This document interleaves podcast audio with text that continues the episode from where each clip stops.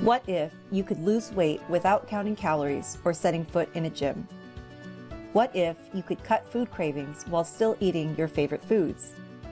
What if you could stop all the mind chatter you currently have around food and hunger? These what ifs are reality for people who make intermittent fasting, or IF, part of their everyday lives. Welcome to the What If Diet Plan podcast, hosted by me, Alexis Cano.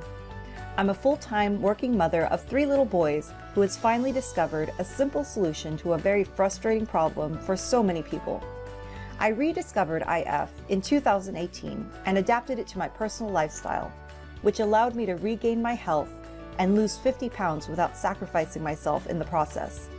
My goal is to help other busy women realize that they are not alone in their food and weight struggles and to provide some tools and tips you can use to begin transforming your body and mind today through intermittent fasting too.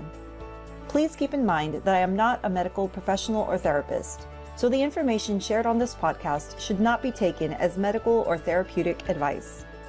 Please be sure to consult and work with your physician and therapist before following any new dietary plan. So, with that, let's get started.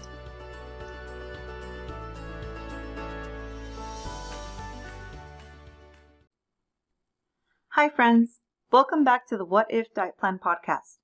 Thank you for joining me. My name is Alexis Cano, and I'm so glad to be speaking with you today. In this week's episode, I want to talk about how we can start becoming a new version of ourselves. And I believe the first step in this process is deciding who you want to become. Now, when I talk about deciding who you want to become, I'm not just talking about your job title or a descriptive label of what you do daily, but I'm talking about all aspects of your life. What does this new version of yourself do first thing in the morning? How do they carry themselves? How do they walk, move, and dress? Uh, what kind of habits do they perform daily? How does their environment, their home, their office, the interior of their car look and feel? How do they react in certain situations? What are their best qualities? Are they funny, charming, helpful, a respected authority figure? What do others appreciate about them? I mean, really, the sky is the limit when it comes to deciding who you want to become.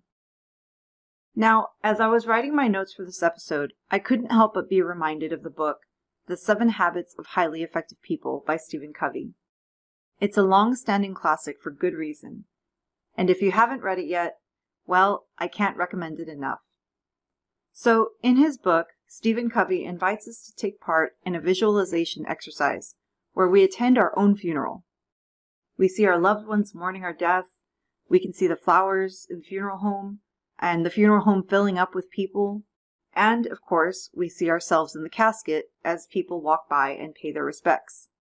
Kind of morbid, I know, but this exercise requires us to think about how we want to be remembered in the end.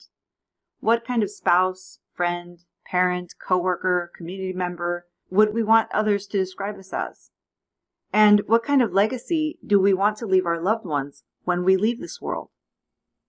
The point of this in depth exercise is to direct the reader to habit number two of highly effective people, which is to begin with the end in mind. And in relation to deciding on who you want to become, you can ask yourself what attributes, beliefs, and behaviors would the person you want to become have or perform?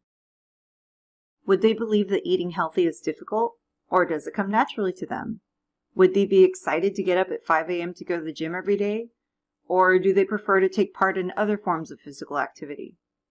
Do they stay up until midnight watching Netflix every night, or are they in bed by 10 p.m.?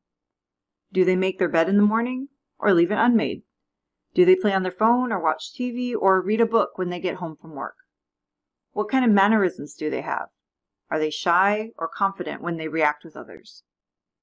When I go through this process of deciding who I want to become, I mentally envision myself a year from now and write down all the details that I can think of about my new self. For example, when I was in the process of pushing my fasting window back, I would imagine myself so engrossed and focused on my work that it would be time to eat before I even knew it. I also mentally practiced politely declining food that was offered to me during my fasting window and what I would say about intermittent fasting if asked. I envisioned myself being excited to take my kids to football practice while walking my dogs and de stressing while listening to audiobooks. I also mentally practiced mindfully eating and leaving food on my plate when I was satisfied instead of overstuffed. And I practiced what I wanted to believe about myself and how I would feel about that new version of myself. In a nutshell, I was practicing some basic visualization exercises, which numerous studies have shown to be effective in improving people's abilities in sports, music, physical therapy, and a myriad of other practices. It might feel strange at first to use your imagination to decide who you want to become, and it does take practice and some mental effort, but it's a great way to shift your brain towards new possibilities for your life, much like asking yourself, what if?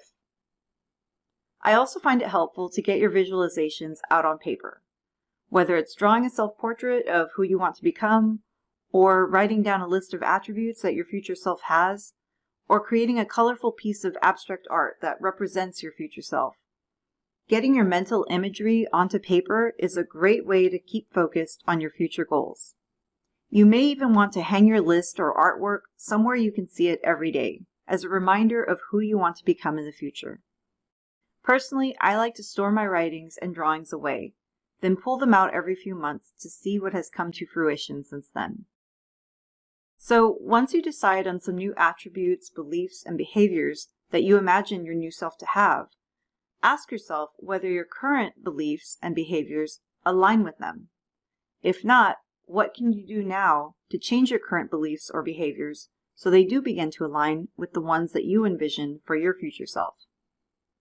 This leads me back to that second habit mentioned by Stephen Covey, which is begin with the end in mind. He goes on to say, to begin with the end in mind means to start with a clear understanding of your destination. It means to know where you're going so that you better understand where you are now and so that the steps you take are always in the right direction. So, by comparing your current attributes, beliefs, and behaviors to those of who you want to become in the future, you can make small changes as needed to get closer to your goals.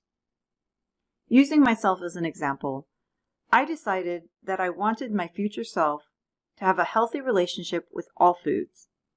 She would not label foods as good or bad, healthy or unhealthy. She would naturally gravitate towards more natural foods that nourished her body and gave her energy, but she would not cut out foods that are typically labeled as unhealthy. Instead, she would eat these foods sparingly and take her time savoring and enjoying each bite.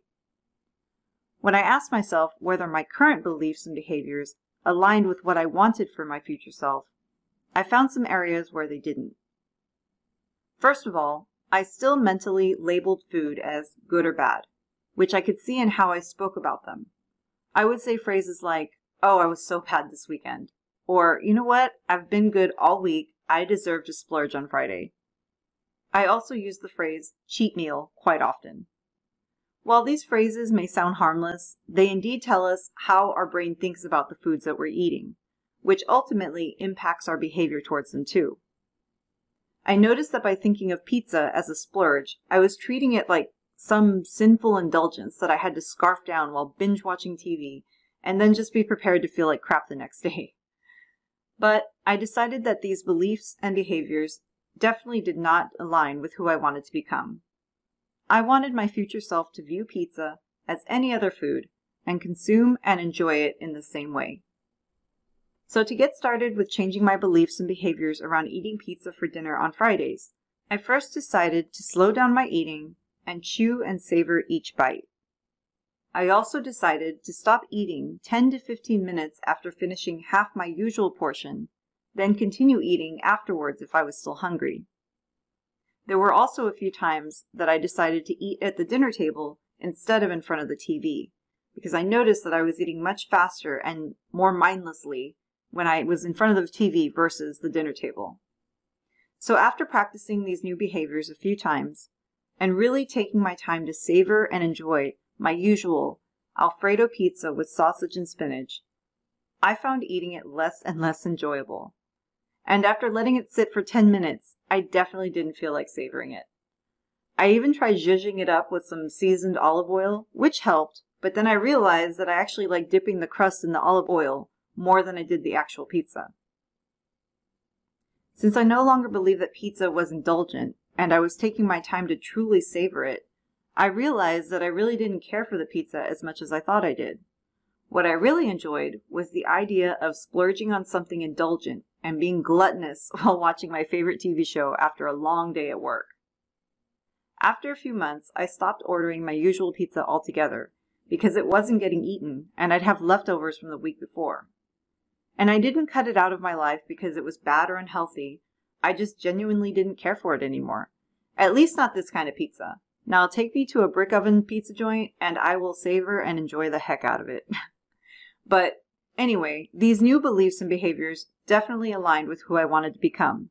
But it did take some time and gradual changes to get there. Fortunately, though, these new beliefs and behaviors have now become my new normal. So, if you're ready to become a new version of yourself, first decide on who you want to become. How do you want to look, act, feel, believe, and behave a year from now? Do you want to be a social butterfly who gets invited to every party? Or do you want to be a homebody who takes time for themselves and is in bed by 9 p.m.? Do you want to become an activist who uses their voice to empower others and make a change in the world? Or do you want to focus on creating a happy, healthy home environment for your family? Maybe you want both. Use your imagination to visualize who you want to become. Imagine how you want to dress, how you want to carry yourself, how you want your personal space to look and feel. Imagine how you want to interact with others, how you want others to perceive you, what kind of spouse, parent, friend, coworker, boss, community member do you want to be? As mentioned earlier, you may even want to draw a future self portrait or a scene of you accomplishing a future goal. You can also create a list of attributes you want to have or goals that you want to achieve by next year. Then review your wants for your future self and ask yourself whether your current beliefs and behaviors align with who you want to become. Does binge watching Netflix for an entire weekend align with your future self? If you're currently a workaholic who doesn't take time to unwind, it might. But if you want to become a marathon runner by next year, then it may not. How does your future self spend their free time? And if your current beliefs and behaviors don't align with who you want to become, then how can you begin changing them now to move more into alignment with your desired future? And finally, as you begin making these changes in your beliefs and behaviors to get closer to your future self, remember to give yourself plenty of time and grace. Most likely, you've been practicing your current beliefs and behaviors for several years, or possibly your whole life, so it's unrealistic to expect yourself to change overnight. Besides, the great thing about deciding who you want to become is that you can always make changes and decisions along the way. And before you know it, you will become a newer, more evolved version of yourself without even realizing it. Well, that's what I have for you this week, friends. Thank you for joining me, and I look forward to connecting with you again soon. Bye! If you enjoyed this episode and found it helpful, please be sure to subscribe and share with a friend.